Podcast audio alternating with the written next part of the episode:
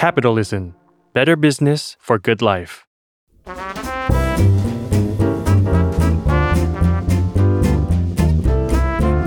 ปงนปตี ธุรกิจรอบครัว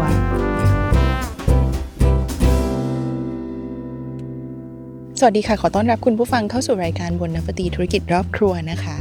ในโลกยุคปัจจุบันเนี่ยที่เราใช้ Data กันอย่างแพร่หลายเลยทั้งในฐานะของผู้บริโภคอย่างเราๆนะคะ เวลาที่เราจะไป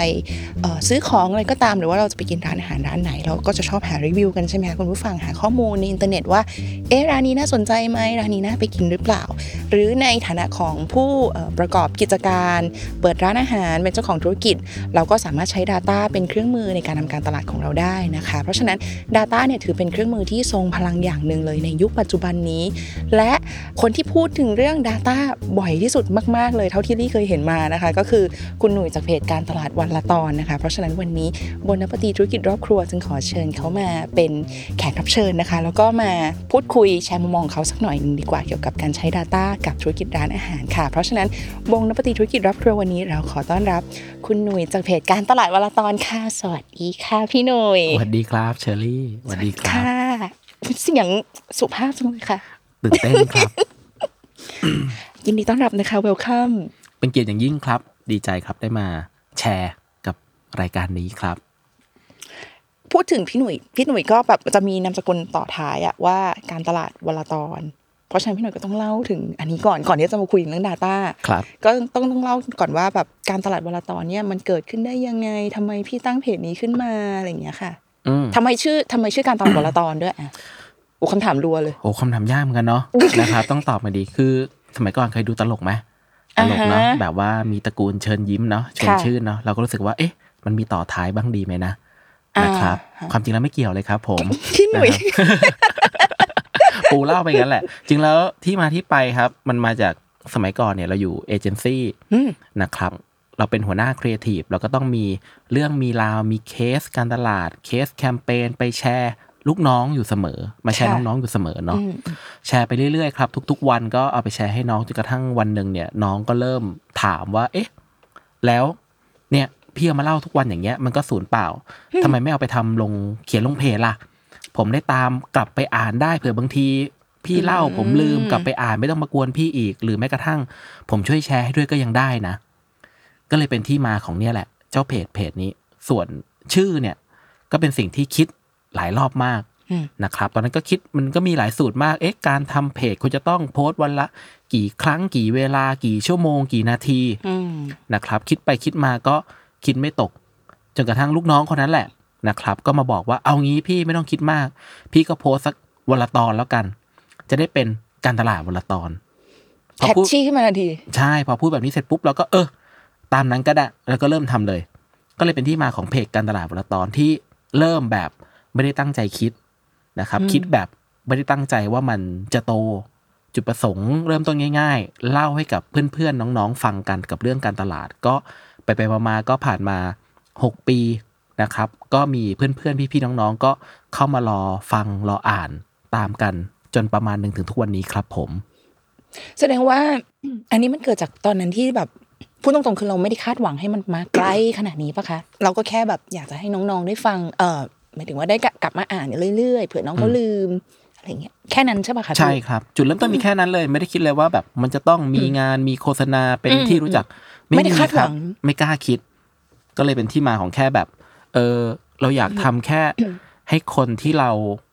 รู้จักได้อ่านพอยเริ่มต้นแค่นี้เอง มันก็เลยเป็นเหมือนบทเรียนเล็ก ๆ ว่า การอยากจะเริ่มต้นทำธุรกิจอะไรก็แล้วแต่อืมอย่าคิดเยอะครับทำไปก่อน ทำเสร็จแล้วเดี๋ยวก็จะค่อยๆ เห็นลู่ทางในการทำต่อไปให้มันดีขึ้นกว่าตอนแรก พี่มีความกลัวหรือความประหม่าบ้างไหมคะ ว่าตอนทำแบบ เออ เอะเอะมันจะยังไงนะ เราจะเล่าสนุกไหมน้องเขาจะอ่านรู้เรื่องหรือเปล่าอะไรอย่างเงี้ย ตอนพิมพ์ไปคือมันมีความ เพราะมันพับลิกอะอืมเออพี่มีความประหม่าตรงนั้นไหมคะจริง ๆ ถ้าตอบตามตรงก็ต้องบอกว่าไม่มี เพราะว่าอย่างที่บอกจุดเริ่มต้นแรกคือทำให้กับแค่ เพื่อนๆน้องๆ คนรู้จักเห็นหน้าค่าตากันจริง ๆ เนี่ยกดติดตามแล้วก็อ่านฉะนั้นถ้าเกิดเราพูดอะไรผิดเขียนอะไรพลาด ก็เดินมาทักกันได้เป็นเรื่องปกติอืมฉะนันจุดเริ่มต้นแรกเนี่ยเลยไม่มี แต่ว่าพอมันเริ่มโตไปสักพักเนี่ยเริ่มเริ่มมีความกังวลบ้างเนาะเผื่อจะผิดจะพลาดอะไรเพื่อมันมีคนมากมายที่เราไม่รู้จักมาตามเพิ่มเติมเนี่ยอันนี้เราก็ต้องคอยระวัง แต่ก็โชคดีได้ได้ลูกเพจน่ารัก ช่วงแรกๆผมต้องบอกเลยว่าผมคนที่เขียนเขียนหนังสือไม่เป็น เขียนผิดเยอะมากนะครับ อย่างคำคลาสสิกมากๆเนี่ยฝรั่งเศส เราเขียนผิดประจำเป็นฝรั่งเศสที่เป็นเศษแบบเศษอาหาร จริงๆ ก็จะมีลูกเพจวงกลม แคปหน้าจอวงแดงๆ แล้วก็เขียนมาบอกว่าเศษต้องสะกดแบบนี้เป็นเศษสอเสือปรูฟลีดให้เฉยเลใช่ยพูฟีดให้ซึ่งลูกเพจเหล่านี้น่ารักมาก จากคนที่เขียนผิดประจำก็กลายเป็นไม่ผิดแล้วเพราะเราเหมือนเราได้มีคนช่วยในการ correct เอ่อ content correct เนื้อหาให้ว่าจะต้องสะกดยังไงให้ถูก เขียนยังไงให้ถูกอย่างเงี้ย ก็เลยเป็นที่มาว่าหลังๆ พอมันเริ่มเริ่มมีคนตามมากขึ้นเริ่ม มีความต้องระวังก็เลยเอาจุดเนี้ยไปบอกน้องๆด้วยว่า ณวันเนี้ยเราไม่ได้เขียนแค่ให้เราอ่านเอง แต่มันมีคนอื่นๆที่คาดหวังจากเรามากกว่าที่เราคิดอยู่ ฉะนั้นก่อนจะโพสต์ก่อนจะเขียนแชร์อะไรเนี่ย ให้มั่นใจก่อนว่าสิ่งนี้เป็นสิ่งที่หนึ่งถูกต้องและสองสิ่งนี้เป็นสิ่งที่ดีกับคนอื่นๆ จริง ๆ นั่นแหละครับ อืมอืม ทีนี้มาพูดถึงเรื่อง Data กันบ้างดีกว่า เพราะว่าเมื่อกี้ลี่เกริ่นว่าแบบคนหนึ่งที่ลี่รู้สึกว่าที่ลี่ติดตามอยู่แล้วพูดถึงเรื่อง Data บ่อยมากๆอะไรอย่างเงี้ยเอาเท่าที่ลี่เห็นเลยอะค่ะก็คือหนึ่งในนั้นคือพี่หนุ่ยอยากจะถามพี่หนุ่ยว่าทำไมพี่หนุ่ยถึงดูแบบหลงใหลใน Data คะจุดเริ่มต้นคืออะไรเออผมว่าจากตอนที่สมัยเราเป็นครีเอทีฟเนาะเราอยู่ในเอเจนซี่เนาะอืมการจะคิดงานการจะตัดสินงานเนี่ย มันมักจะมาจากการใช้สัญชาตญาณเป็นหลัก ฉะนั้นเนี่ยเราอาจจะเป็นคนที่ไม่ได้คิดเก่งเท่าคนอื่นเขาไม่ได้มีไอเดียว้าวๆเท่าคนอื่นเราก็เลยต้องพยายามหาข้อมูลมา support ทำไมไอเดียแบบนี้ถึงดี มันมี reference ยังไง ชาวบ้านชาวโลกเขาทำเป็นแบบไหนทำไมไอเดียแบบนี้ถึงจะทำให้คนเกิด conversion หรือการเกิดการซื้อมากขึ้น มันมีอะไรเป็น proof บ้างอ่านั่นแหละเป็นที่มาของการพยายามหา Data มาเพื่อช่วยให้เราทำงานได้ง่ายขึ้น จากความต้องการเอาตัวรอดแบบนี้ที่ทำงานก่อน ก็จะมาสู่เราเริ่มไปหาข้อมูลเพิ่มขึ้นทำ research มากขึ้น เราเริ่มขยับมาสู่การที่ชวนลูกค้ามาทำแคมเปญเพื่อเก็บ Data แล้ว Data ไปต่อยอดในการทำการตลาดต่างๆ ตั้งแต่เมื่อสมัยแบบ 7 8 ปีที่แล้วและสมัยที่พอพูดถึงคำว่า Data เนี่ย คนจะมองหน้าว่าไอ้นี่พูดเรื่องอะไรไอ้นี่เป็น marketing จริงหรือเปล่างงงๆเออไอ้นี่ไอ้นี่เป็นเป็นเนิร์ดหรือเปล่าเป็น geek หรือเปล่านั่นแหละ อันนั้นเลยเป็นจุดที่มาของการที่ว่าทำไมเราเป็นคนที่ไม่ได้เกี่ยวกับฝั่งของไอทีฝั่งเทค ฝั่งสแตทถึงมาสนใจเรื่องของ Data เพราะเรารู้สึกว่าสุดท้ายแล้วทุกอย่างเนี่ยมันจะต้องวัดผลได้ วัดผลแล้วจะได้ปรับปรุงได้ ฉะนั้น Data จะเป็นส่วนหนึ่งที่จะทำให้เราเนี่ยทำงานหรือว่าทำทุกอย่างได้มีประสิทธิภาพมากขึ้น และเลยเป็นที่มาที่ไปของว่า เอ๊ะทำไมเราถึงดูเป็นเพจการตลาดที่ดูสนใจในเรื่องของ Data เป็นเพจแรก ๆ ในวันที่คนส่วนใหญ่อาจจะยังไม่ได้รู้จักไม่ได้สนใจนั่นแหละครับ แล้วก็บังเอิญพบว่า มันก็มีคนอีกไม่น้อยเหมือนกันที่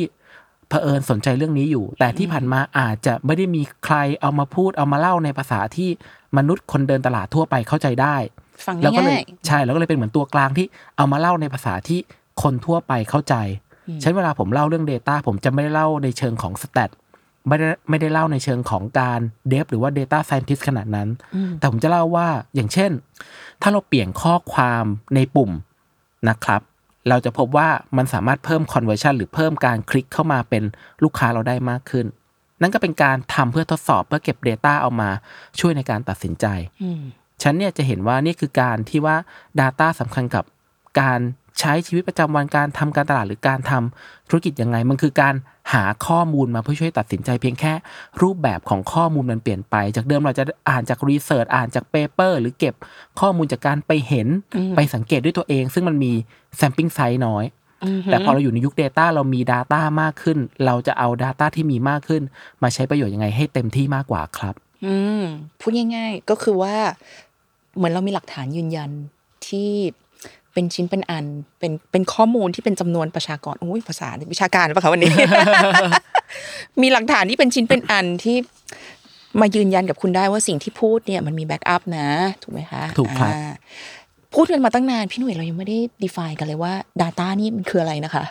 จริง ๆ ถ้ากลับไป ทำความเข้าใจง่ายๆนะคำถามนี้ผมผมโดนถามบ่อย Data ก็เป็นแค่ข้อมูลแค่นั้นเอง คิดถึงภาพคำว่าข้อมูลหรือให้ง่ายขึ้นก็ information ก็ได้ค่ะเพียงแต่ที่ผ่านมาเวลาเราใช้ข้อมูลเนี่ย ข้อมูลมักจะถูกคนอื่น ตั้งแต่ transform หรือตั้งแต่การตีความมาแล้วอืมอย่างเวลาเราอ่านงานวิจัยสมมุตินะ มีคนทำมาแล้วรีเสิร์ชมาแล้วว่า เอ้ย ร้านอาหารเนี่ยจริงๆแล้วควรจะต้องขายเตรียมขายช่วงหัวค่ำไว้ให้ดี แต่ประเด็นคือแล้วคนที่เอาข้อมูลไปใช้เนี่ยเขามีการตีความยังไงเขา transform มายังไงฉันถ้าเราได้ไปจับ Data ดิบแต่แรกเนี่ย มันเหมือนกับการทำอาหารเหมือนกันครับ สมมุติเรามีอะเปรียบเทียบภาพแบบนี้แล้วกัน เรามีเนื้อไก่อยู่ชิ้นหนึ่งเนาะเราไปถึงร้านข้าวมันไก่ เรากินข้าวมันไก่เสร็จแล้วเรารู้เรารู้แค่ว่าข้าวมันไก่แบบนี้อร่อยอืมถ้าเกิดเรากลับไปตั้งแต่ต้นทางแต่แรกเรามีการทำไก่ตัวนี้ด้วยตัวเอง อาจจะเปลี่ยนวิธีการล้างวิธีการหมักวิธีการบดการสับการ คั่วการหมักต้มอะไรก็แล้วแต่ รสชาติสุดท้ายจะต่างกัน ฉันเห็นว่า raw data เดียวกันคือไก่เหมือนกัน แต่วิธีการ process data ที่ต่างกันนำมาสู่ผลลัพธ์ที่ต่างกันค่ะนั่นแหละเลยเป็นที่มาว่าทำไมวันเนี้ยคนทำธุรกิจควรจะต้องรู้จักและเข้าใจ Data ด้วยตัวเอง ฉะนั้น Data เปรียบเทียบง่ายๆอย่างหนึ่งแล้วกันอะ เราเป็นธุรกิจร้านอาหารเนาะ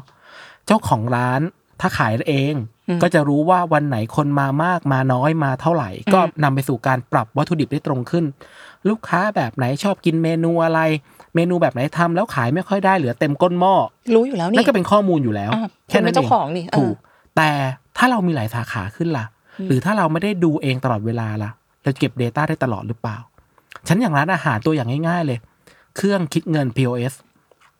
เก็บ Data ได้ดีมากอืม ก็จะรู้เลยว่าเวลาคนมากินเนี่ย คนออกบินช่วงเวลาไหน เราก็จะรู้แล้วว่าช่วงเวลาไหนลูกค้ามากลูกค้าน้อยพรามไทม์ถูกต้องเมนูแบบไหนที่ขายดีอืมเอาไปช่วยในการตัดสินใจต่อ นี่ก็เป็น Data รูปแบบหนึ่งแค่ เราเก็บผ่านสายตาความทรงจำหรือเราเก็บผ่านคอมพิวเตอร์ ผ่านระบบอืมผ่านโปรแกรมง่ายอืมๆที่เหลือคือการเอาไอ้สิ่งที่มีเนี่ยไปใช้เพื่อทำให้เราทำร้านอาหารได้ดียิ่งขึ้น อืมโอ้ ยกตัวอย่างดีมากเลยค่ะ ตอนแรกว่าจะถามว่าการใช้ Data กับร้านอาหารนี่เป็นยังไงบ้าง แต่พี่หนุ่ยอธิบายเลยเรียบร้อยว่าแบบนี่ไงใช้ Data ได้แบบนี้อะไรเงี้ย มีอยู่คำหนึ่งที่แบบเคยได้ยินบ่อยเหมือนกันพี่คำว่า Data Thinking Data Thinking เนี่ยพี่หน่ยเคยพูดไว้ว่ามันเป็นพื้นฐานที่ดี อธิบายคำนี้ให้ฟังหน่อยได้ไหมคะ มันเป็นพื้นฐานที่ดีได้ยังไงในการใช้ Data อะไรเงี้ยพี่ เอาคำนี้ก่อน Data Thinking คืออะไรได้ครับ เออจริงๆ Data Thinking เนี่ยมันเป็นสิ่งที่ผม ไม่ไม่ตั้งใจคิดแล้วกันเนาะบังเอิญไปเจอมันบังเอิญไปอืมไปโดนกับโจทย์หนึ่งว่า ตอนออกเล่มสองเนี่ย ออกเล่มสองเสร็จไอ้ Data Driven Marketing เนี่ยก็คิดว่าเขียนได้แบบเข้าใจง่ายแล้วนะอืมก็มีคนหนึ่งครับเป็นเจ้าของธุรกิจคนหนึ่งโทรมาหานะครับเขาทำบอกว่าเขาทำแพลตฟอร์มส่งอาหารอยู่ต่างจังหวัดค่ะทำแพลตฟอร์มเล็กๆ ส่งอาหาร Delivery นะอยู่ต่างจังหวัดอืมถามว่าเนี่ยอ่านหนังสือแล้วชอบมาก อยากจะเริ่มต้นใช้ Data แต่ไม่รู้จะเริ่มยังไงอืมผมก็แบบเฮ้ย หนึ่งคุณเป็นเจ้าของแพลตฟอร์ม Delivery คุณมี Data อยู่แล้ว แต่คุณกลับไม่รู้ว่าคุณจะเริ่มต้นยังไงเนี่ย เป็นคำถามที่ชวนงงมาก ก็เลยคุยกับเขาครับ ตอนนั้นกำลังขับรถอยู่จัดไม่เลยกลับจาก Safari World เนี่ยอืมขับรถคุยกับเขาเนี่ยคนแปลกหน้าเนี่ยเป็นชั่วโมงจริงปะเพื่ออธิบายเขา ผมเป็นคนแบบเนี้ยถ้าลูกเพจคนไหนโทรมาก็อะคุณโทรมาแล้วมาเดี๋ยวเราคุยกันถ้าเกิดผมว่าง เบอร์โทรคุณอยู่ตรงไหนเนี่ยหน้าเพจผมอยู่เลยเหรในเว็บอยู่แล้วครับ หน้าเพจเบอร์ผมเองเลยฉั ใครนก็กดโทโทรรหามาก็จะโทรหาผมได้เสมอ ผมเป็นเรียกว่าเป็นบุคคลสาธารณะ จริงปะเนี่ยนะครับ เอาใครช่บอยากโทรหาพี่หนุ่ยเข้าไปในเพจการตลาดวลตอนจริงปะใช่ เบอร์แปะอยู่ข้างๆข้างๆอีเมลครับเออแล้วเขาก็โทรมาปรึกษาพี่มีพี่มีก็ให้เขาปคุรึยกคษารับคุยจะตอนไปฝรั่งเศสก็เพิ่งมีคนโทรมาก็คุยกันยาวๆก็เอามาเออมานั่งคุยกัน จริงครับ เป็นคนง่ายๆฉันพอเขาโทรมาปรึกษาแล้วก็ มันเป็นสิ่งที่เราไม่คาดคิดว่า เฮ้ยคนทำแพลตฟอร์ม Delivery คนที่ทำเทคทำเดฟเนี่ยกลับไม่เข้าใจเรื่องนี้อืมเราก็เลยค่อยๆ อธิบายเขาเออเนี่ยมันมีแบบนี้นะ คุณมีข้อมูลอะไรบ้างฉันเวลาคุณทำแอปเนี่ย มีคนส่งอะ มันก็บันทึกเวลาแล้วอืมเวลาเสร็จมันบันทึกแล้วเนาะว่าใครสั่ง ใครสั่งแล้วไปสั่งร้านไหน สั่งเมนูอะไร ใช้เวลารอนานเท่าไหร่อืมจ่ายเงินผ่านวิธีไหนอืมรวมทั้งหมดเป็นเงินกี่บาทข้อมูลพวกนี้สามารถทำอะไรได้เยอะมาก ตั้งแต่เอามาคาดการณ์ซิว่าพื้นที่ไหนชอบร้านอาหารแบบไหนคุณเอาสิ่งเนี้ยไปคุยกับเจ้าของร้านเพื่อไปปรับ เวลาการเปิดร้านให้ดีขึ้นก็ได้ หรือไปขยายสาขาให้มันตรงกับ location ขึ้นก็ได้อืมใครเป็นกลุ่มลูกค้าประจำของคุณนะเมื่อไหร่เขาหายไปคุณค่อยไปทำ marketing กับเขาก็ได้ ไม่ต้องทำกับทุกคนก็ได้ ใครที่ชอบสั่งอาหารตอนเช้า ถ้าเกิดเช้าวันไหนเขาไม่สั่งคุณค่อยทำ marketing กลับไปดึงเขากลับมาก็ได้อืมไม่ต้องส่ง marketing มั่วซั่วเปลืองค่า ad เปล่าๆทั้งหมดเลยทำให้เกิดไอเดียว่าเออฉันการที่คนยังไม่เข้าใจว่าจะเอา Data มาใช้ยังไงเนี่ย เป็นเพนสำคัญมาก จริงค่ะก็เลยเป็นที่มาของไอ้เรื่องเนี้ยเรื่องของ Data Thinking ก็เมินไปเสิร์ชๆอ่านๆเจอจนเจอคำเนี้ยก็เลยชอบแล้วก็หยิบมาต่อยอดแอพพลายเป็นหนังสือเล่มหนึ่งอืมเป็นหนังสือที่ต้องการปูฟันดัมเ n นทัลเลยครับว่า ถ้าเรามี Data แบบนี้อยู่เนี่ย เราจะสามารถทำอะไรได้บ้าง เหมือนกับการทำอาหาร เหมือนกัน เราเปิดตู้เย็นเสร็จนะครับ เราดูซิวัตถุดิบในตู้เย็นมีอะไร หยิบอันนั้นมาทำก่อน เช่นเรามีไข่ เรามีไก่ เรามีหมู เรามีข้าว เรามีผักชี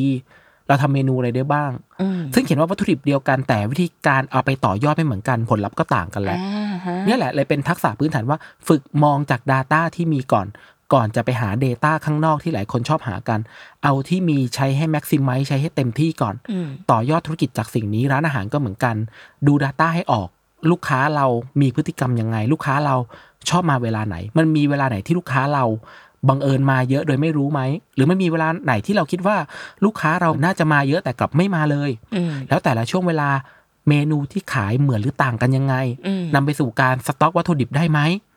จริง ๆ มันไม่รู้จบเหมือนกันนะพี่ หมายถึงว่าเวลาที่เราเอาเราเรามี Data อยู่ในมือเนี่ย เราสามารถคิดต่อยอดจากมันได้ไม่รู้จบเลยค่ะ เอาไปทำการตลาดอะไรได้มากมาย ปรับเปลี่ยนมุมมองอย่างที่พี่บอกแหละ แล้วแต่คนปรุง เราสามารถปรุง possibility มันไปได้อีกไกลเลยเนาะ ใช่ครับไหมอ๋อโอเคนั่นแหละเลยเป็นที่มาว่าเริ่มจาก Data Thinking มอง Data ให้ออกอ่าน Data ให้เป็นตั้งคำถามกับมันให้ได้อืมโอเคคำนี้ดีมากเลยค่ะ ไปที่คำต่อไปคำว่ามันเป็นชื่อหนังสือของพี่หน่วยด้วย contextual marketing เห็นแบบบ่อยลี่ลี่คิดว่าทุกวันนี้ยังน่าจะยังมีขายอยู่นะ contextual marketing ลี่เคยเห็นอยู่อะไรเงี้ยพี่หน่วยอธิบายคำนี้ฟังหน่อยได้ไหมลี่ว่ามันดูแบบ มันดูเป็นคำที่น่าสนใจมาก เพราะว่า context อะเนาะเราพูดถึง context แล้วก็การทำ marketing อะไรอย่างเงี้ยค่ะลองพูดให้ฟังหน่อยว่าพี่หนุ่ยเคยพูดเอาไว้ว่า contextual marketing เนี่ยมันคือการตลาดแบบฉวยโอกาสทำไมถึงพูดว่าอย่างนั้นคะมันเป็นยังไงฉวยโอกาสยังไงเอ่ยคือ contextual marketing เนี่ยครับ ถ้ามองในแง่หนึ่งมันคือการตลาดแบบฉลาดใช้บริบทเนาะ มันคือบริบทรอบตัวมองแบบนี้ก่อนค่ะฉันบริบทรอบตัวเช่นอะไรบ้าง สมมุติอย่างตอนนี้เนี่ยนะเราอัดพอดแคสต์กันอยู่เนาะ อากาศเย็นๆแบบนี้ สมมตินะ สมมตินะเจ้าของร้านรู้นะอากาศเย็นๆอะฝนตกก็ได้ตอนเนี้ยเวลาเนี้ยฝนกำลังตกอากาศเย็นๆชื้นๆอยู่เนี่ย สมมติถ้าเป็นเจ้าของร้านกาแฟเนี่ยจะทำ marketing ทำ content สักอันโพสต์ boost post ยิง ad เนี่ยควรทำคอนเทนต์แบบไหนระหว่างหนึ่งเมนูแบบปั่นๆเย็นๆเลย กับสองเมนูแบบอุ่นๆร้อนๆอุ่นๆหน่อย เห็นป่ะชันนี่คือการอ้างอิงจากสภาพอากาศก่อนอ่าฮะอากาศแบบนี้คนน่าจะอยากกินอะไรล่ะอืมต้องทำทุกอันหรือเปล่าไม่ต้อง ฉันมันคือการอิงจากสภาพอากาศก่อนนี่เป็นการใช้บริบทจากสภาพอากาศอืมสองอีกบริบทหนึ่งที่ใช้ได้ดี ช่วงเวลา ค่ะ เช้าสายบ่ายเย็นค่ำบริบทไม่เหมือนกันอืมเช้าเวลาเราจะตัวขายอย่างต้องขายด้วย message แบบหนึ่งถูกไหมอืมอะสมมุติเป็นร้านกาแฟ เช้าเช้าๆแบบนี้รับกาแฟเพื่อคุณจะได้ดื่มแล้วมี ดื่มแล้วตื่นแล้วทำงานมีพลังได้อะมีพลังทำงานได้นะไปไฟท์ในห้องประชุมได้บ่ายบ่าย message อาจจะเปลี่ยนบ่ายบ่ายตาตึงๆ รับกาแฟแก้วไหมเพื่อจะได้แบบตื่นอีกรอบหนึ่งแต่เห็นว่า message key benefit คือตื่นเหมือนกันแต่วิธีการสื่อสารไม่เหมือนกันอืม product ตัวเดียวกันนะถูกต้อง เย็นๆค่ำๆสมมติเย็นๆค่ำๆร้านกาแฟ คนอาจจะไม่ได้มีโพโพสต์กินกาแฟกลางคืนเหมือนต่างประเทศ เปลี่ยนได้ไม่ได้เกิดร้านกาแฟเราขายอย่างอื่น อาจจะส่ง message ทำ marketing ใหม่ มารับ เอ่อพวกขนมเบเกอรี่ครัวซอง เอาไว้กินรองท้องก่อนถึงบ้านอะไรแบบนี้ไหมในราคาพิเศษฉันเห็นว่านี่เป็นตัวอย่างของบริบทที่สามารถหยิบใช้ได้เลย ฉันเห็นว่าวิธีการทำการตลาดการทำการตลาดมันพลิกแพลงได้หลากหลาย แค่เราต้องรู้จักหยิบฉวยบริบทรอบตัวให้เป็นประโยชน์มากที่สุด อย่างเช่นอืมผู้ชายผู้หญิงอืมเพศก็ส่งผลต่อพฤติกรรมการซื้อไม่เหมือนกันยังไงคะผู้ชายสมมติ message ทัก ระหว่างคุณกับรูปหล่อเนี่ย message รูปหล่อน่าจะได้รับความสนใจมากกว่า ผู้หญิง คนสวย ผอมขึ้น อย่างนี้เป็นต้นเห็นไหมฉันนี่เห็นว่านี่คือการวันนี้ทักวันนี้ทักที่ฉันว่าอะไร สวยขึ้นผอมขึ้นเห็นไหมเนี่ยมันคือการปรับ message สมมติใช้ message เดียวกันกับผู้ชายผู้ชายก็จะแบบอะไรของมึงเนี่ยนึกออกปะแต่ผู้ชายก็ต้องเฮ้ยช่วงนี้ทำไมดู firm ขึ้นโอ้ดูมีกล้ามขึ้นทำอะไรมา ไม่ได้ทำอะไรเลยกินแต่ขาหมูอะไรอย่างเงี้ยนึกออกปะ ฉันเห็นว่าเนี่ยคือรูปแบบของการปรับใช้บริบท เด็กผู้ใหญ่ message ก็ไม่เหมือนกันนี่วัยอะอ่าวัยอีก generation อีก ไม่เหมือนกันยังคะอะอ้าวตัวก็อย่างต่างสิกันนะสมมติขายอย่างกาเช่นแฟเหมือนกันถ้าเกิดจะขายเด็กนักเรียนนักศึกษา เขาก็ต้องกินอาจจะเพื่อไปสอบอ่านหนังสือพอโพสต์ต่างกันถูกปะแต่ถ้าเกิดเป็นคนทำงาน ต้องกินให้ตื่นมีแรงทำรายงานที่ไม่อยากทำทำ report ต่างอืมๆเช่นว่า ภายใต้กาแฟแก้วเดียวกันกาแฟร้านเดียวกันอืมวิธีการปรับ communication ตาม context ต่าง ๆ เนี่ยอืมมันเล่นได้หลากหลาย เพียงแต่อืมเรามีความละเอียดใส่ใจกับมันหรือเปล่า มันไม่ใช่การทำการตลาดแบบเดิมไงเช่น กาแฟร้านนี้อร่อยลดสิบห้าเปอร์เซ็นต์แล้วไงแล้วไงต่อจบแล้วไงต่อ เราก็รู้สึกเอ๊ะโอ้ไม่ได้อยากกินเท่าไหร่เออลดเท่านี้ก็ไม่เท่าไหร่ แต่พอมีmessage ที่ปรับเช้าแบบนี้นะ ฝนตกแบบนี้นะอ่าอากาศร้อนแบบนี้นะอืม เนี่ยแหละครับ ฉะนั้นบางแบรนด์ในต่างประเทศ มีการปรับ marketing ปรับ ad ตามสภาพอากาศก็มีบ้านเราก็มีอืมในช่วงโควิดอะมีอย่างบางแบรนด์นะครับ ที่เป็นผมจำชื่อไม่ได้แล้ว เป็นพวกไอ้พวกที่ล้างมืออะไรพวกเนี้ยอ่าอ่าสบู่ล้างมือเหรออ่าค่ะนั่นแหละอ่าพื้นที่ไหนช่วงโควิด มีคนติดเยอะช่วงแรก ๆ นะอืมเขาก็ปรับส่วนลดให้ให้มันสัมพันธ์กับการติดของคนในพื้นที่อ๋อเพื่อให้คนได้ไปเอาแวงไงถูกปะก็ไปล้างอ๋อก็จะนึกถึงแบรนด์ได้ดีขึ้นอ๋อนี่คือการโเปรับใช้ ต่างประเทศถ้าเกิดไม่ใช่ช่วงโควิด ปรับตามสภาพอากาศอืมแดดร้อนเครื่องดื่มเย็นจะลดราคาลง เพื่อให้สัมพันธ์กัน แต่ถ้าเกิดบางคนมองฉวยโอกาสหน่อย แดดร้อนคนกินเครื่องดื่มเย็นอยู่แล้วถ้างั้นแอบปัดราคาขึ้นราคาได้ขึ้นไหมได้ไหมก็ได้ก็ขึ้นอยู่กับไอเดียแต่ละคนไงแต่เราเห็นแล้วว่าบริบทแบบนี้เราจะหยิบมันมาใช้โอกาสยังไงกับการทำ marketing ของเรา แล้วแต่คนปรุงอีกแล้ว ถูกต้องอ่า data raw data ที่มีแล้วแต่คุณจะไปปรุงยังไง ถูกต้องอะสมมติร้านอาหาร ร้านอาหารสมมติเที่ยงวันอืม ทุกร้านคนเยอะแต่ร้านเราคนน้อยอืมเราปรับ message ได้ไหมเราบอกว่าร้านเราเนี่ยมาแล้วสั่งกินได้เลยไม่ต้องรอนานอะคนอาจจะไม่ได้มาเพราะโพสต์ความอร่อยเป็นหลัก รีบ พอกินได้แต่รีบ เน้นรีบกินรีบไปมีที่นั่งไม่ต้องรออมก็ตอบโจทย์ได้นะฉะนั้นจะเห็นว่าบริบทของการทำการตลาดมันปรับเปลี่ยนได้ตลอดเวลาครับ แค่เราต้องมีความละเอียดละเมียดแล้วก็ใส่ใจกว่าคู่แข่งเท่านั้นเอง จริง ๆ มันต้องมีความครีเอทีฟด้วยป่ะพี่ว่า ใช่ไหมผมว่าความครีเอทีฟต้องมีส่วนหนึ่งแต่ที่เหลือคือ ความละเอียด ผมใช้คำว่าความละเอียดเพราะมันเป็นงานละเอียดที่คนอื่นไม่อยากทำอืมปกติเราทำ marketing แบบเดียวครีเอทีฟเดียว message เดียวสองสาม message ก็จบ ใช้ไปเลย ใช่ แต่แบบนี้คือการซอยยิบย่อยเป็นสิบสิบอัน นี่แหละคือความต่างว่าเราใส่ใจลูกค้ามากกว่าคู่แข่งหรือเปล่า อืมเราต้องมาคอยปรับ ดูเรื่อยๆ ตามคอนเท็กซ์อย่างที่บอกที่อย่างที่พี่หนุ่ยบอกตามบริบท โอเคเอาไปที่คำต่อไปบ้าง data driven marketing อะแล้วคำนี้มันคืออะไรคะ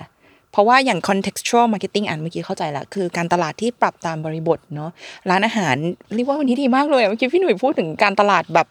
ปรับตามบริบทอะไรอย่างเงี้ยค่ะแล้ว data driven marketing อะพี่หนุ่ยอธิบายคำนี้ให้ฟังหน่อย มันต่างจากการใช้ data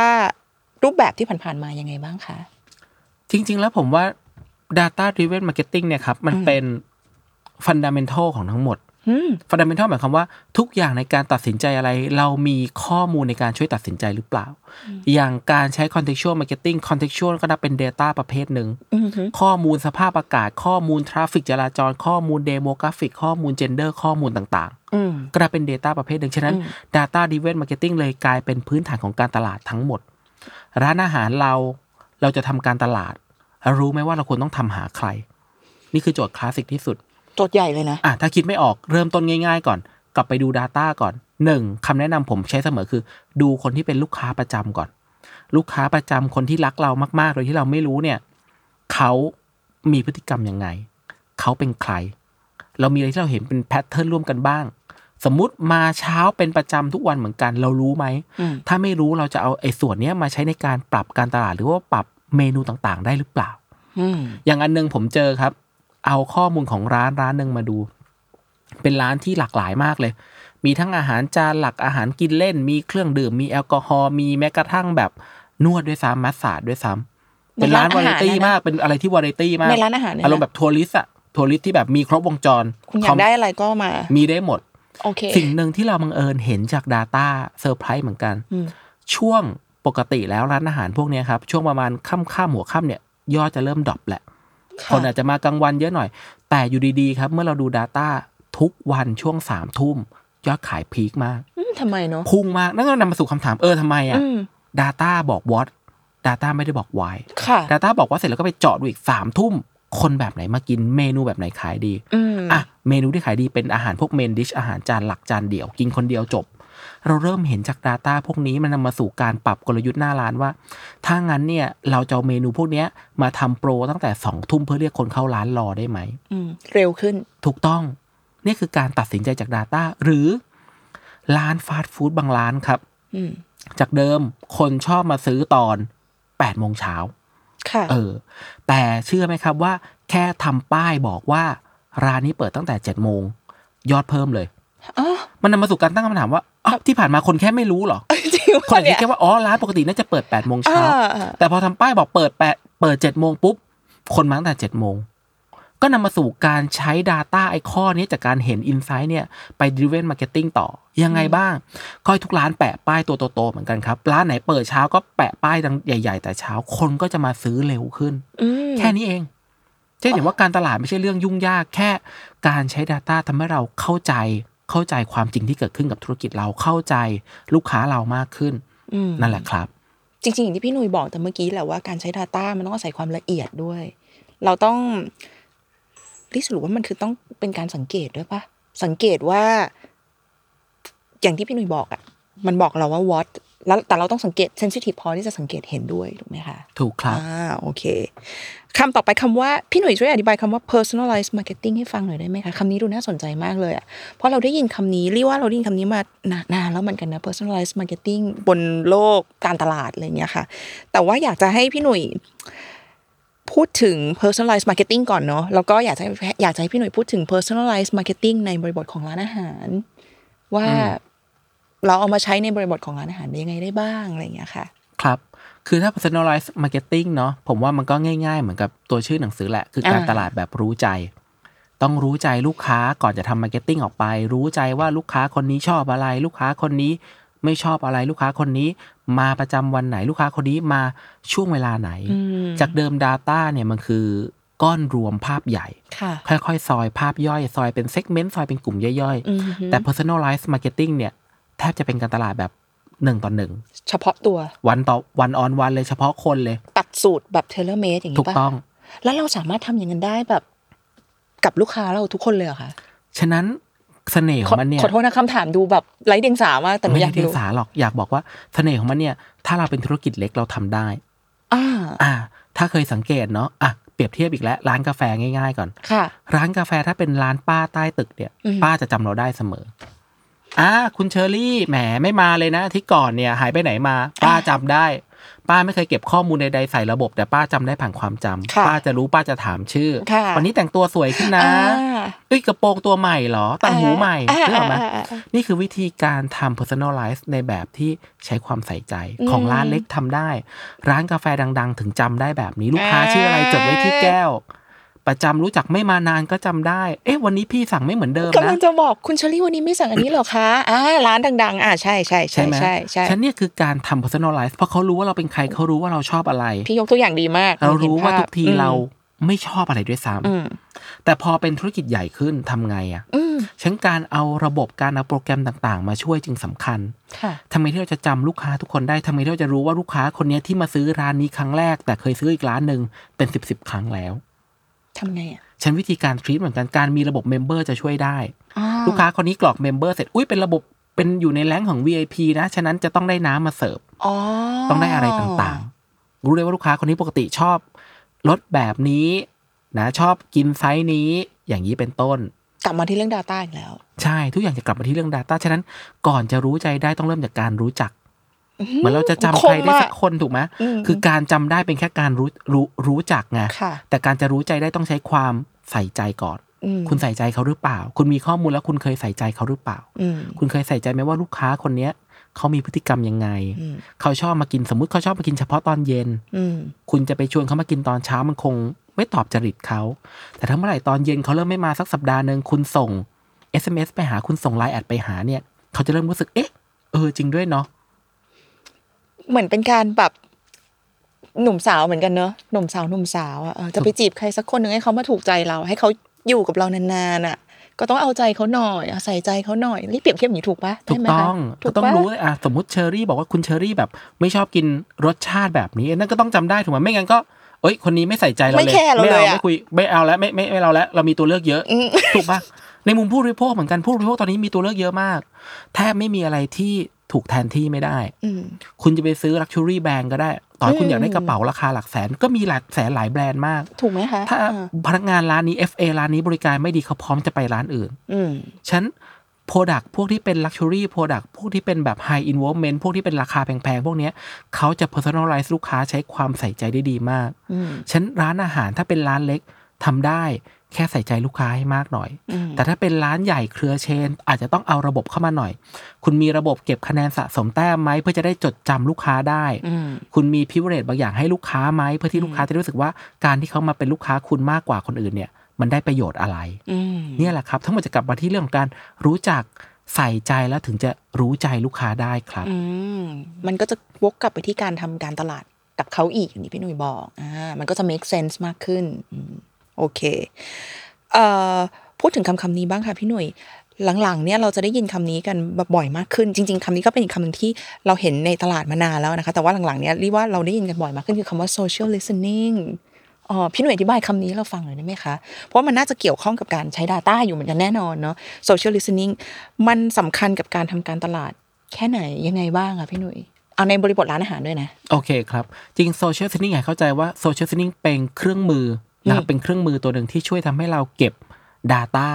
ที่กระจัดกระจายอยู่บนโลกออนไลน์ได้ดีค่ะเช่นมีคนโพสต์ถึงเรื่องนี้มากน้อยเท่าไหร่ในแต่ละวันแต่ละช่วงเวลาเก็บมาได้นะครับแต่ข้อมูลทั้งหมดต้องเป็นข้อมูลสาธารณะอืมนะครับเครื่องมือโซเชียล i ซ n นิ่งจะ comply ใช้คำว่าจะขออนุญาตอย่างถูกต้องแล้วจากเจ้าของแพลตฟอร์มต่างๆ ฉะนั้นโอเคสามารถใช้ได้ไม่ได้มีปัญหาอะไรอืม นะครับ อยากรู้เรื่องไหนใส่เรื่องนั้นเข้าไป มันจะดึงข้อมูลมาให้ แต่เรื่องที่เราอยากรู้เราต้องรู้ก่อนว่า คนพูดถึงมันด้วยคำแบบไหน สมมุติเราทำร้านอาหาร เราทำร้านกาแฟอีกแล้วค่ะเราอยากรู้ว่าเอ๊ะช่วงเวลาไหนนะที่คนพูดถึงกาแฟเยอะอืมๆโดยที่เราไม่รู้มีหรือเปล่าอืมเราเคยคิดว่ากาแฟคนน่าจะพูดถึงตอนสายๆเยอะๆ ถูกต้อง เมื่อดึง Data มาเราเห็นครับ คนโพสต์เกี่ยวกับกาแฟโพสต์แล้วมีคำว่ากาแฟติดอยู่ในโพสต์นั้นเนี่ยเยอะสุดตอน 10โมงเมื่อเราคิดทำความเข้าใจอ๋อก็เข้าใจได้คนมาถึงออฟฟิศได้กาแฟสักแก้วแล้วก็โพสต์ลงเก๋ๆก่อนจะเริ่มต้นทำงาน เจอเพื่อนร่วมงานแล้วสั่งกาแฟกันแชร์อาหารค่าส่งกันเรียบร้อยะถูกต้องอะอะแต่ช่วงเวลาถัดมาที่เราเห็น คนสั่งกาแฟเยอะกว่าที่คิดนะครับ คือช่วงเที่ยงคืนถึงตีหนึ่งฮะ การโพเราสไม่ต์นอนกันเหรอ นั่นแหละนั่นคือประเด็นการโพสต์ถึงคำโพสต์แล้วมีคำว่ากาแฟบนโซเชียลบนออนไลน์เนี่ยตอนเที่ยงคืนถึงตีหนึ่งเนี่ยทำไมอะสูงเท่ากับตอน9ก้าโมงเช้านะ ย้ำว่าสูงเท่ากับตอน9ก้าโมงเช้านะทำไมอะ เออ ฉะนั้นจะเห็นว่า point กลับไปที่เรื่องของว่า Data บอก what what happened แต่ไม่ได้บอก why แล้วฉะนั้นเราทำไงพี่ ลงไปอ่าน ลงไปทำความเข้าใจ ลงไปนั่งอ่าอ่านทีละโพสต์เลยมานั่งอ่านคนพูดกัน คนสมัยนี้แสดงออกบนโซเชียลเป็น public อยู่แล้ว ค่ะ ไปนั่งอ่านครับ คนแบบไหนโพสต์ถึงกาแฟตอนเที่ยงคืนตีหนึ่งเธอเออคุไม่นอนกันเหรอ คุณเป็นคนแบบไหนอะ ถูกต้องจิตใจคุณทำด้วยอะไรเออเพราะเขาเป็นคนที่นอนไม่ได้ คุณก็เลยกินกาแฟเข้าไปอีก ใช่คุณต้องทำงานหนัก คุณต้องทำงานจนดึกอ๋อมีงานต้องปั่นยังนอนไม่ได้ห้าทุ่มเที่ยงคืนช่วงห้าทุ่มยังไม่เท่าไหร่เพราะคิดว่าเที่ยงคืนเสร็จ แต่พอพอข้ามเที่ยงคืนเสร็จคนเริ่มรู้สึกโอ้โหไม่ได้ไม่ได้แล้วแล้วดูถ้าจะยาวตีสองตีสามอยากได้กาแฟสักแก้วอ๋อเป็นคนทำงานกลางคืน ต้องทำงานกลางคืนต้องทำงานกลางคืนอ่างานไม่เสร็จต้องทำพรุ่งนี้เช้ามีประชุมมีอะไรต่อก็แล้ว แต่ฉันมันนำมาสู่คำถามว่า เอ๊ะ แล้วคนโพสต์ถึงกาแฟเยอะๆตอนเที่ยงคืนถึงตีหนึ่งเนี่ย มันมีร้านไหนเปิดพร้อมส่งบ้างกำลังจะบอกแล้วมีร้านหรือเปล่า นี่คือโอกาสนะ นี่คือช่องว่างปะใช่ ไม่ใช่ทุกคนอยากกินกาแฟซองกาแฟสำเร็จรูปไม่ใช่ทุกคนอยากเดินไปร้านสะดวกซื้อแล้วกินกาแฟไงอืมอืมอืมบางคนอาจจะมีเงินอยากกินกาแฟดีๆ มีส่งไหมล่ะ ตอนเที่ยงคืนอะใช่ ถ้ามีผมบอกเลยว่าน่าจะเป็นโอกาสที่ดีมากว้ายเทปนี้ออกนี่คนเปิดร้านกาแฟตอนเที่ยงคืนเพียบหรือเปล่านั่นแหละ นั่นคือสิ่งที่เห็นจากอืม Data จากการใช้ social listening เราทำธุรกิจร้านกาแฟเราก็แค่โพสต์ซิว่ามีคนโพสต์ถึงกาแฟยังไงบ้างอืมส่วนจะไปจัดกรุ๊ปแยกย่อยเป็นกาแฟประเภทไหนชนิดไหนรสอะไรก็เป็นอีกเรื่องหนึ่งพี่หนุ่ยคิดว่าการใช้ Data มันยากปะนี่คือคำถามดูไร้เดียงสาอีกแล้วนะดู basic อีกแล้วสำหรับคนเอ่อคนธรรมดาอย่างลี่ก็ได้ลี่แบบสมมติลี่ไม่รู้เรื่องเลยอะไม่ใช้ Data ไม่เป็นเลยอะเปิดแค่ร้านขาย ชานมไข่มุกอะไรอย่างเงี้ยค่ะ พี่หนุ่ยว่ามันมันยากไหมเอาจริงการใช้ Data ไม่ใช่เรื่องยากครับ อย่างที่ผมสอนมาก็นานพอสมควรเนาะหลายรุ่นเหมือนกันเนาะอืมเราพบว่าทุกคนเรียนเรื่อง Data ได้ทุกคนทำ Data ได้ แต่ไม่ใช่ทุกคนที่อยากทำพอยคือตรงนี้ทุกคนทำได้แต่ไม่ใช่ทุกคนที่อยากทำการทำ Data เหมือนกันเหนื่อยเหมือนการลดน้ำหนัก เหนื่อยเนาะทุกคนรู้อยากผอมทำไงครับ ไม่กินน้อยลงสิอ่าไม่กินน้อยลงก็ออกกำลังกายออกกำลัเพิ่งมกายขึ้นเออมันก็มีแค่เนี้ยแหละ ทุกคนเออรู้ แต่ไม่ใช่ทุกคนทำได้ งานมันยาก Data อะเหมือนกันพี่จะเห็นว่างาน Data ไม่ได้ยากแต่ต้องใช้ความพยายามที่อยากทำงาน Data เหมือนกัน คุณเชอรี่บอกว่าคุณเชอรี่จะทำธุรกิจชาไข่มุกอืมอยากเอา Data ที่มีมาดูมากอืมๆดึง Data มาดูเอามาเริ่มทำ Visualize ก่อน แต่การทำ Data มันไม่ได้จบตั้งแต่การทำครั้งแรกไงการทำ Data เหมือนการทำอาหารครับ กว่าชาไข่มุกของร้านคุณเชอรี่จะเป็นชาไข่มุกที่อร่อยถูกปากได้ กว่าจะกลมกล่อมเนี่ยก็ต้องลองผิดลองถูกปรับสูตรนู่นนี่นั่น ปรับวิธีการต้มไข่มุก ปรับวิธีการนวดให้มันอร่อยหนุบหนับถูกไหม Data เหมือนกันการจะทำ Data ครั้งเดียวแล้วคลี่ insight ที่แบบ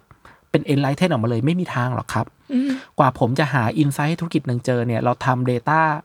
เยอะมาก เราใช้วิธีการว่า Data เดิมที่มีเราบิด Data ดูหลายรูปแบบมาก บิด Data คือการทำอะ อย่างง่ายๆ คือการทำ Visualization ทำเป็น dashboard อืมธุรกิจหนึ่งผมทำ dashboard อันหนึ่งให้เขาเนี่ยเป็นร้อยร้อยๆ ชิ้น กว่าจะเจอ point บางอย่างที่ เอ๊ะไอ้กราฟตัวนี้บอกว่ายังไง เอ๊ะทำไมกราฟมันตกตรงนี้ ไอ้ช่วงนี้เกิดอะไรขึ้นทำไมกราฟมัน drop ทำไมตัวนี้ช่วงนี้กราฟยอดขายเพิ่มสูงขึ้นเกิดอะไรขึ้น อ๋อลูกค้าเราชอบมาซื้อสินค้าชนิดนี้ เฉพาะช่องทางนี้เพราะบริบทเป็นแบบนี้ เราเริ่มเข้าใจบริบทก็นำมาสู่การปรับ marketing หรือการปรับ operation หรือการปรับกลยุทธ์ต่อ ฉะนั้นจะเห็นว่าการทำ Data ใครก็ทำได้การทำโซเชียลลิส t น n ิ n งก็เหมือนกัน ผมเปิดสอนอยู่มาน่าจะยี่สิบกว่ารุ่นแล้วอืมนะครับ มีคนก็เรียนเยอะ แต่เชื่อไหมว่าคนที่เรียนแล้วเอาไปทำต่อจริงๆเนี่ย มีนับนิ้วมือได้ มีไม่กี่สิบคนครับ เพราะมันต้องใช้ความพยายามเรียกว่ามันมันดูไม่มีทางลัดนะคะ ใช่ไหมถูก ไม่มีทางลัดครับ ทางลัดมันจะค่อยๆมีมากขึ้นเมื่อ AI มันฉลาดขึ้น แต่มันก็ยังมีข้อจำกัดบางอย่างที่ AI อาจจะยังไม่ได้พร้อมเข้าใจบริบทภาษาไทยได้ดีขนาดนั้นอืมคีย์คือการจะตีความบริบทภาษาไทยเนี่ย ซับซ้อนนะ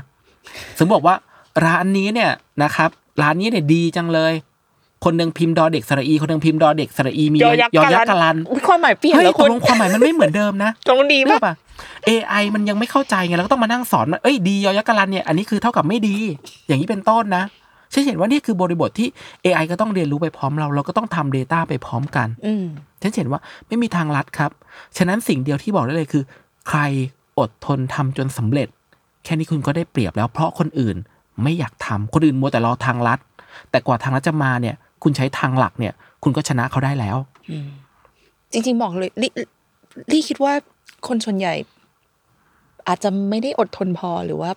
ยกเลิกก่อนเนี่ย give up ก่อนนะคะก่อนที่จะจะเห็นหรือว่าใช้ Data เป็นอะไรเงี้ยเนาะอืมโอเค พี่หนุ่ยลอง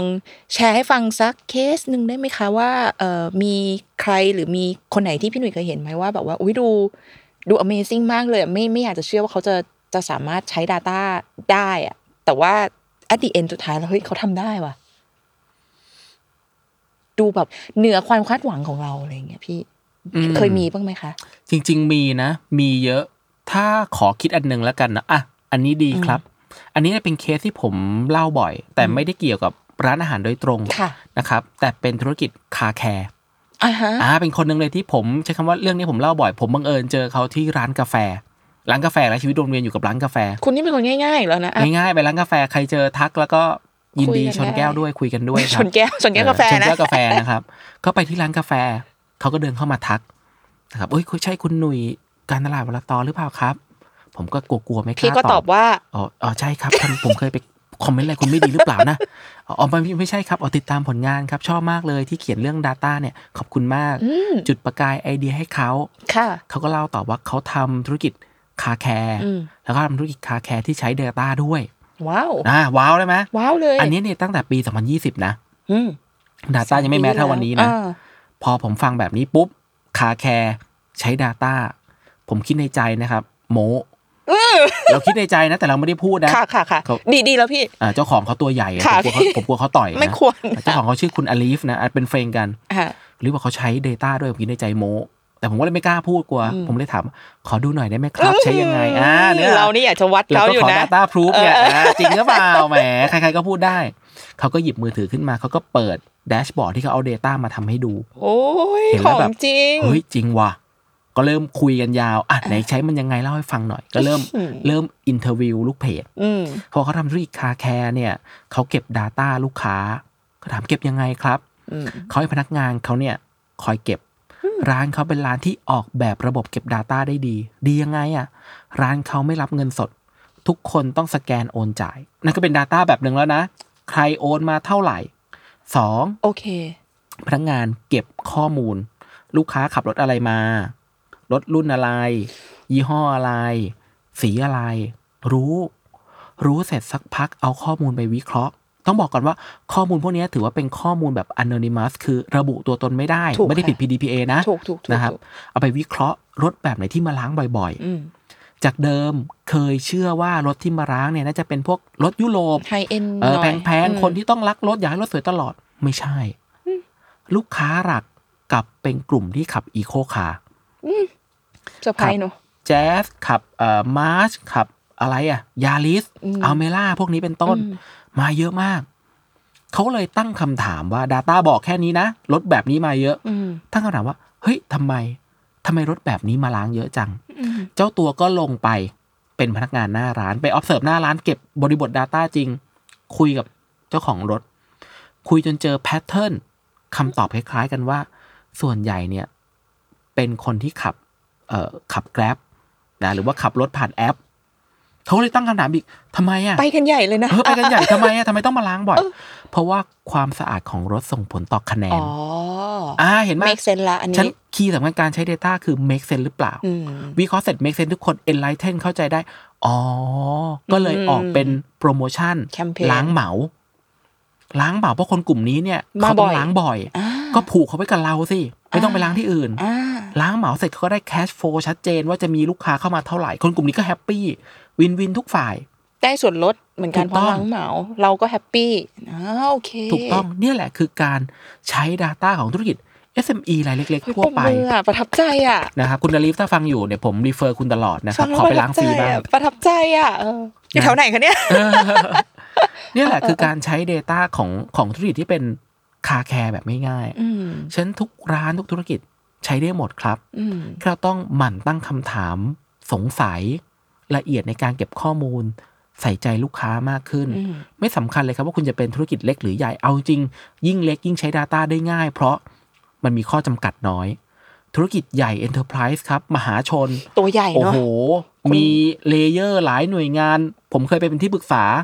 กว่าจะตัดสินใจทำอะไรได้สักอย่างครับ ผ่านไปเป็นเดือน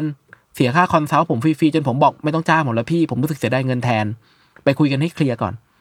แต่ธุรกิจเล็กๆเนี่ยคุณเอา Data เข้ามาคุณเข้าไปที่ระบบกด Export มาทำงานต่อผ่านเห็น Excel เลย เห็นได้เลย ง่ายมาก ฉะนั้นยิ่งใช้เร็วเท่าไหร่ยิ่งได้เปรียบมากเท่านั้นอืมการใช้ Data นี่มีข้อควรอะไรที่เราต้องระวังไหมพี่หนุ่ยอะข้อพี่หควรนุ่ยระดวังอ่าข้อควรระวังครับการใช้มี Data หนึ่งข้อมูลที่เก็บมาใช้ได้มากน้อยแค่ไหนด้วยอืมหลายครั้งเรามาคิดว่าเราไม่มี Data ชอบคิดว่าเราไม่มี Data แต่พอเราไปลื้อในระบบดู กลับเจอว่ามี Data อยู่เยอะมากอืมเช่นข้อมูลอยู่เก็บกับฝั่ง Marketing ข้อมูลยิงแอดเป็นแค่ส่วนหนึ่งที่อืมรู้ว่ามีข้อมูลถูกเก็บอยู่กับเซลล์ ขายแต่ละที PO ออก Invoice ออกนะครับรู้ว่าใครเป็นลูกค้าจริงอืมๆข้อมูลถูกเก็บอยู่กับ Finance อืมอันนี้เป็นข้อมูลที่แบบแน่นหนามากอืมเจ้าของบริษัทเป็นใครคนซื้อเป็นใครจ่ายผ่านอะไรนู่นนี่นั่นบ้านอยู่ที่ไหน ข้อมูลถูกเก็บอยู่กับฝั่งที่เป็น customer service นี่ก็มีเหมือนกันอืมแต่ข้อมูลพวกเนี้ยคำถามคือเวลาเก็บมักไม่ได้เก็บ เพื่อเอามาใช้ต่อ เก็บไว้ก่อน แต่คนจะใช้ไม่รู้ก็เลยคิดว่าเก็บทำไมก็ไม่ไม่มีรู้อะคนจะใช้ไม่รู้ไม่รู้ไม่รู้ว่ามี Data อยู่เพราะมีแค่ของฉัน จนพอรื้อ Data เนี่ยเอามาดูเวลาผมเป็น advisor เทผมจะบอกว่าเอา Data มากางดูเขาถามกางยังไงครับ Data ไม่ใช่กระดาษเอา Data จากทุกระบบที่มีมารวมกัน Export มาดู Export แล้วเปิดดู ดูเหมือน Excel ดูทีละ field เลย ดูทีละคอลัมน์เลยอืมแต่ละคอลัมน์คุณเก็บไว้ยังไงอืมผมเจอล่าสุดหน่วยงานหนึ่งอืมเก็บวันที่ขายลูกค้ามาเป็นเรื่องปกติเนาะวันเดือนปีขายเมื่อไหร่ แต่ดันเก็บใน format เป็นตัวเลขไทยว้าวคลาสสิกไหมนี่ก็ว้าวเหมือนกันคลาสสิกไหมตัวเลขไทยคือ ระบบมันไม่ยังเข้าใจมันยังไม่เข้าใจภาษาไทยทำไมอะโอเค แล้วเก็บเดือนเนี่ยเก็บเดือนเนี่ยปกติ ระบบจะเข้าใจเป็นถ้าเกิดเป็นตัวเลขถูกไหมอืมเป็นภาษาอังกฤษ นี่เก็บเป็นทำไมอะอย่างเช่น ต่อเต่าจุดคอควายจุดสองห้าหกห้าตัวเลขไทยด้วยอืมเห็นเสร็จแล้วปวดหัวเลย หัวจะปวด ฉันจะเห็นว่าเขาเก็บทุกอย่างทำไมอะแต่เก็บแบบไม่ได้คิดว่าจะเอามาใช้ต่อ ก็ต้องเอามาแปลงข้อมูลใหม่อะต่อเต่าจุดคอควายจุดเนี่ย เท่ากับเป็นสิบนะเหรียญสิบนะ ไอ้สองอืมห้าหกห้าเนี่ยเลขไทยเนี่ยต้องเท่ากับอันนี้ค่านะตัวเลขอาราบิกแบบนี้นะอืมฉัน หัวเห็จะนปวดทำไมใช่อะหัวจะปวดฉันเห็นว่า คนที่วางระบบในการเก็บข้อมูลไม่ได้คิดว่าคนจะเอาข้อมูลไปใช้ยังไง เพราะเมื่อก่อนเราไม่เคยเอาไปใช้ อืมฉะนั้นพอ Data มากลางดูจะเริ่มเห็น เรามี Data อะไรซ้ำซ้อน Data ไหนเก็บมาเยอะมากแต่ใช้ไม่ได้เลย ก็เริ่มเก็บใหม่แต่แรกอืมเนี่ยแหละครับก็เลิกใช้อะใช่เนี่ยแหละคือปัญหาหนึ่งที่มักเจอ ฉะนั้นอยากเริ่มต้นใช้ Data คำแนะนำแรกเริ่มเอามาใช้ก่อน จะได้รู้ว่าไอ้ที่มีใช้ได้จริงแค่ไหนอืมอ่า สองสิ่งที่อยากให้เป็นข้อควรระวังคือ เรื่องของ PDPA หึหรือเรื่องของนนี้สำคัญ consent เนะถูกต้องครับเเเวันนี้การมี Data อยู่ใช่ว่าจะใช้ได้ทันทีอืมหนึ่งคำถามแรกคือ คุณเก็บมายังไง ตอนเก็บมาได้ขออนุญาตจากเจ้าของข้อมูลไหมอะสมมุติคุณเชอรี่ วันนี้คุณเชอรี่กดสั่งกาแฟสักร้านหนึ่งผ่านแอป Delivery แอปหนึ่งอืมคนขับจะได้ข้อมูล ติดต่อคุณเชอรี่ชัดเจน เบอร์อะไรที่อยู่ยังไง ข้อมูลนี้ได้ขอ consent มาไหม จริงแล้วไม่ได้ขอนะ แต่ถือว่าต้องให้เพราะไม่งั้นจะให้ service คุณเชอรี่ไม่ได้ ถูกไหมอืมอะถูกเพราะเกิดมานั่งขออีกอ้าวแล้วกว่าจะส่งได้ก็ส่งไม่ได้ แต่ประเด็นคือถ้าเอาข้อมูลเบอร์คุณเชอรี่ที่อยู่คุณเชอรี่ไปทำอย่างอื่นนอกเหนือจากการแค่จัดส่งสินค้าส่งอาหารไอ้ครั้งนี้เท่านั้นเนี่ยผิดนะอืมเพราะตอนเอาไปใช้ไม่ได้อยู่ในสิ่งที่เรายินยอมให้อืม เออฉะนั้นใช้ได้เท่าที่ขอและขอเท่าที่ใช้อืมข้อนี้สำคัญ และข้อควรระวังสุดท้ายคือ เก็บข้อมูลลูกค้าให้ปลอดภัยด้วย ข้อมูลรั่วไหล บัญชีรายชื่อ55ล้านคนรั่วออกไปอะไรอย่างนี้เป็นต้นนี่คุณพูดถึงการอาหารอาหารใช่ไหมร้านอาหารที่มีข้อมูลเยอะมากห้าสิบห้าล้านเออคนรั่วไปเสร็จบอกไม่เป็นไรข้อมูลไม่ได้สำคัญ แต่มีเบอร์โทรมีเลขบัตรประชาชนมีเลขบัตรประชาชนมีทุกอย่างอยู่ครบนะอืมฉะนันการเก็บให้ปลอดภัยสำคัญ เพราะมันจะกระทบต่อ reputation ของแบรนด์อืมสมมุติคนเห็นแล้วว่า ร้านอาหารร้านคุณเนี่ยปล่อยข้อมูลลูกค้ารั่วไปได้ไงไม่รู้ตั้ง50กว่าล้านคน รอบหน้าฉันไม่มากินแล้ว อืมเจ๊งนะ ต่างประเทศเคสพวกนี้ครับโดนฟ้องจนบริษัทเนี่ย ล้มละลายล้มละลายได้นะอืมนะครับฉะนั้นเก็บให้ดี เก็บให้ถูกต้อง เก็บให้ปลอดภัย และเก็บเท่าที่ต้องใช้ และใช้เท่าที่ขออนุญาตไว้เท่านั้นก็พออืมจริง ๆ การการเก็บเก็บให้พอดีเนี่ย เรา มันก็ยากเหมือนกันนะพี่ เราเราเราจะรู้ได้ยังไง ถามตรงๆเลยว่าเราจะรู้ได้ยังไงว่าคำถามหนูมันดู มันดู innocent อีกแล้ว เราจะรู้ได้ยังไงว่าเท่านี้มันพอดีหรือยังอะเพราะว่าอย่างที่พี่หนุ่ยบอกว่ามันต้องอาศัยความพยายามนะในการใช้ Data เราพี่หนุ่ยบอกว่าทำมาโอ้โหเป็นร้อยแบบกราฟ เลยอะกว่าเราจะรู้ว่าแบบอันไหนที่มันดูแบบ insight จริงๆแล้วเอาไปปรับกับ marketing อะค่ะ เพราะฉะนั้นเราจะรู้ได้ไงว่าเก็บแค่ไหนมันถึงจะพอดีอะพี่ อืมข้อนี้ผมอยากเล่าเปรียบเทียบแบบนี้แล้วกันเนาะ การเก็บ Data เนี่ยเหมือนกับการเก็บวัตถุดิบทำอาหารละกันค่ะอะเปรียบเทียบให้เข้ารายการเนาะอ่าๆฉันยิ่งเราเก็บวัตถุดิบเยอะหมายความว่าต้นทุนในการจะต้องมีตู้เก็บเยอะ มีคอสเพิ่ม อะมีค่าฟงค่าไฟค่าไฟก็แพงอีกสนะเปซไม่มีอีก ถูกต้อง ฉันได้เห็นว่าต้นทุนเยอะ ฉะนั้น เก็บเท่าที่ต้องใช้หมายความว่าไง อันดับแรก เหมือนเราจะกินอะข้าวสักอย่าง เราจะทำเมนูสักเมนูหนึ่งเราต้องรู้ก่อนถูกไหมสมมติวันนี้คุณเชอรี่ว่าคุณเชอรี่อยากกินเอ่อแกงส้ม กุ้งผักรวม คุณเชอรี่รู้แล้วว่าคุณเชอรี่ต้องใช้วัตถุดิบอะไรบ้างค่ะเช่นเดียวกันกับการทำ Data สมมติเราบอกว่าเราอยากรู้ใครเป็นลูกค้าประจำแล้วลูกค้าประจำเราชอบกินอะไรอืมจะได้ไปทำการตลาดต่อได้ถูกก่อนอืมเอาแค่นี้ก่อนอืมฉะนั้นข้อมูลที่ต้องเก็บมีแค่อะไรบ้างครับหนึ่งใคร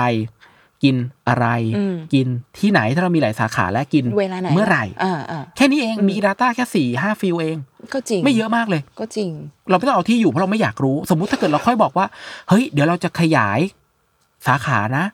เราอยากรู้ว่าจะขยายไปที่ไหนดีอ่าค่อยไปขอที่อยู่เพิ่ม ถูกค่ะถูกนะครับถูกถูกเก็บที่อยู่เพิ่มเสร็จก็รู้แล้วว่าอะกลุ่มลูกค้าเรากระจุกอยู่แอเรียนี้ฉะนั้นเราก็ค่อยไปเปิดสาขาตรงจุดนั้นอืมก็ดูวัตถุประสงค์ของเรา ถูกต้องอ่าฉะนั้นอย่ารีบเก็บทุกอย่างนะครับ ไม่จำเป็นอืมตั้งก่อนว่าอยากรู้อะไรก่อน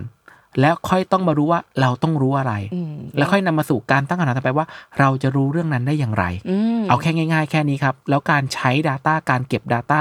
การขอ Data จะไม่ใช่เรื่องยากและซับซ้อนอีก เยี่ยมเลยค่ะคำถามสุดท้ายแล้วพี่หนุ่ยพี่หนุ่ยมองว่า อนาคตของการใช้ Data เนี่ยมันเป็นไปในทิศทางไหนคะผมว่ามีการ AI แล้วนะเดี๋ยวนี้อ่า AI ก็มาช่วยได้เยอะถูกไหมอ่าใช่ไหมควรเป็นอย่างนั้นปะเออถูกต้องจริงๆแล้ว AI ต้องบอกว่า AI เป็นผล พลอยได้และการต่อยอดจาก Data ที่มีมากพออ่าค่ะ AI ไม่ใช่เรื่องใหม่ AI เป็นเรื่องที่เกิดขึ้นมา 50-60 ปีแล้วอืมแต่เมื่อก่อนเทคโนโลยีของการประมวลผลและ Data ไม่ได้มีมากเท่าทุกวันนี้ฉัน AI มันเลยยังไม่สามารถฉลาดได้เท่าทุกวันนี้อืมนะครับแต่คำถามหลักคืออะไรนะ เริ่มพูดออกทะเลแล้ว อนาคตอนาคตอ๋ออนาคตการใช้กระ Data จายไปตรงไหนอ๋อไปไหนโอเค คุยไปก็เพลินไปนะครับฉะนั้นอนาคตการใช้ Data เนี่ยจะกลายเป็นหัวใจสำคัญของการทำธุรกิจอืมทุกธุรกิจจะปรับไปสู่การเป็น Data Business โดยมีอืม Service หรือ Product เป็นแค่ตัวกลาง อย่างนึกภาพแบบนี้ ทุกวันนี้สมมุติร้านกาแฟร้านดัง ขายกาแฟให้เรา กาแฟเป็นแค่ตัวกลางในการเก็บข้อมูลว่า ไอ้ลูกค้าคนนี้ กินเมนูอะไรอืมมากินที่ไหน มากินเมื่อไหร่ กินกับอะไรบ้างอืมข้อมูลทั้งหมดถูกนำไปประมวลผลจากการต่อ จากการต่อในการเตรียมวัตถุดิบในการเลือกสรรเมนูใหม่ๆ การเลือกซัพพลายเออร์เข้ามา ถูกค่ะยังไม่ถึงว่า คนที่มีข้อมูลนี้สามารถเอาข้อมูลไปต่อยอดอะไรได้อีกอืมวันนี้เราอยู่ในยุคที่เรียกว่าใครมี Data ที่ดีและมากพอสามารถทำ Data monetization หรือการต่อยอด Data ต่อยอดธุรกิจจาก Data ที่มี สมมุติคุณเชอรี่ไปซื้อของในห้างสรรพสินค้า คุณเชอรี่ใช้บัตรสมาชิก ทุกครั้งที่ซื้อคุณเชอรี่ได้แต้มอืมกรอกข้อมูลไปสะสมแต้มไปเก็บเก็บเก็บเราได้แต้มเราวินอืมแต่ ทางห้างเองก็ได้ข้อมูลการซื้อออืมข้อมูลการซื้อนำไปสู่การวิเคราะห์ดูพฤติกรรม ซื้อแบบนี้คือรวยไหมนะ ซื้อแบบนี้คือมีเงินไหมนะ ซื้อแบบนี้คือมีหนี้สินเยอะไหมนะ ซื้อแบบนี้คืออยู่บ้านไซส์ไหนนะอืมข้อมูลนี้ถูกนำไปต่อยอดยังไงบ้าง ใครที่อยากเข้าถึงคนแบบนี้ สามารถติดต่อผ่านเราได้เราอยู่ในยุคที่เราต่อยอด Data แต่เขาไม่ได้ให้ข้อมูลเป็นรายคนนะ แต่ให้ข้อมูลเป็นก้อนเป็น segment ถูกค่ะ segment ที่ไม่รู้ว่าเป็นใครแต่รู้แน่ๆว่าคนกลุ่มนี้มีพฤติกรรมสมมติชอบกินอาหารครั้งละสองพันขึ้นไปสองพันขึ้นไปน่าจะสะท้อนถึงคนกลุ่มนี้น่าจะมีรายได้ที่ดีพออย่างนี้เป็นต้นอืมคนกลุ่มนี้ซื้อทีวีไซส์75นิ้วขึ้นไป ก็น่าจะสะท้อนถึงบ้านที่บ้านใหญ่ปะพออืมการชอบ entertainment คนกลุ่มนี้ซื้อเครื่องเสียง เครื่องเสียงสะท้อนถึง preference ความชอบที่น่าจะมีไลฟ์สไตล์ที่ต่างจากคนทั่วไปอยู่แล้วอืมฉะนั้นทั้งหมดคือการเอา Data ที่มีไปต่อยอดอืมฉะนันถ้าวันนี้เรายังไม่มี Data เพื่อต่อยอดแค่ธุรกิจตัวเอง ผมว่าอันนี้เป็นเรื่องสำคัญก่อน ส่วนใครใช้ Data ได้ดีพอควรเริ่มมองหาวิธีการต่อยอดจาก Data ที่มีว่าเราจะไป collaboration กับใครได้บ้างอืมใครอยากได้กลุ่มเป้าหมายของเราบ้าง เราจะทำการตลาดร่วมกับเขาอย่างไร หรือถ้าเราอยากได้กลุ่มเป้าหมายใหม่ๆเราต้องเริ่มคิดแล้วครับว่า กลุ่มเป้าหมายแบบนี้เป็นลูกค้าใครอยู่ และจะทำการตลาดร่วมกับเขายังไงได้บ้างอืมนั่นแหละครับสรุปคือ Data เป็นสิ่งสำคัญมากนะคะเนี่ยเออแล้วก็เป็นเครื่องมือที่ จากวันนี้เท่าที่ฟังแล้วเท่าที่คุยกับพี่หนุ่ยเรียกว่ามันเป็นเครื่องมือที่ทรงพลังมากเลยที่สามารถ อย่างที่บอกก็คือ possibility มันดูไม่รู้จบอะสามารถพาเราไปหาการตลาดแบบใหม่ ๆ ได้ สามารถพาเราไป collaborate กับคนอื่นได้ สามารถอาจจะนำพาเราไปเจอกับกลุ่มลูกค้าใหม่ ๆ ได้อะไรอย่างเงี้ยเนาะ แต่ว่าเออนำพาสิ่งที่ไม่รู้จบมาหาเราได้ เป็นเครื่องมือที่ทรงพลังมากเลยค่ะ แล้ววันนี้หอมหอมปากหอมคอสนุกไหมคะก็สนุกนะ คุยแล้วก็เพลินกว่าที่คิดนะครับ เนี่ยลี่ชอบนะ โอเคค่ะ ก็วันนี้นะคะ รายการบนนปฏิธุรกิจรอบครัวของเราก็ขอขอบคุณพี่หน่วยการตลาดวันละตอนมากเลยนะคะ ที่มาออกรายการกับเราขอบคุณครับไว้ว่าหลังเดี๋ยวจะชวนมาคุยเรื่อง อื่นๆ อีกเรื่อยๆ ก็เรื่อง Data นี่แหละ น่าจะมีเรื่องอะไรแบบว่าอาจจะรบกวนขอพี่หนุ่ยมาแบบมานั่งแชร์ประสบการณ์ แชร์ความรู้ให้เราฟังอีกไหมเรื่อง Data อะไรเงี้ยประมาณยินดีอย่างยิ่งครับขอบคุณค่ะ ก็ฝากติดตามรายการวรรณปฏิธุรกิจรอบครัวได้ทุกวันพฤหัสบดี จากทุกช่องทางของ Capital และ Salmon Podcast นะคะสำหรับวันนี้เชอรี่แล้วก็พี่หนุ่ยเราทั้งสองคนขอลาคุณผู้ฟังไปก่อนค่ะ สวัสดีค่ะ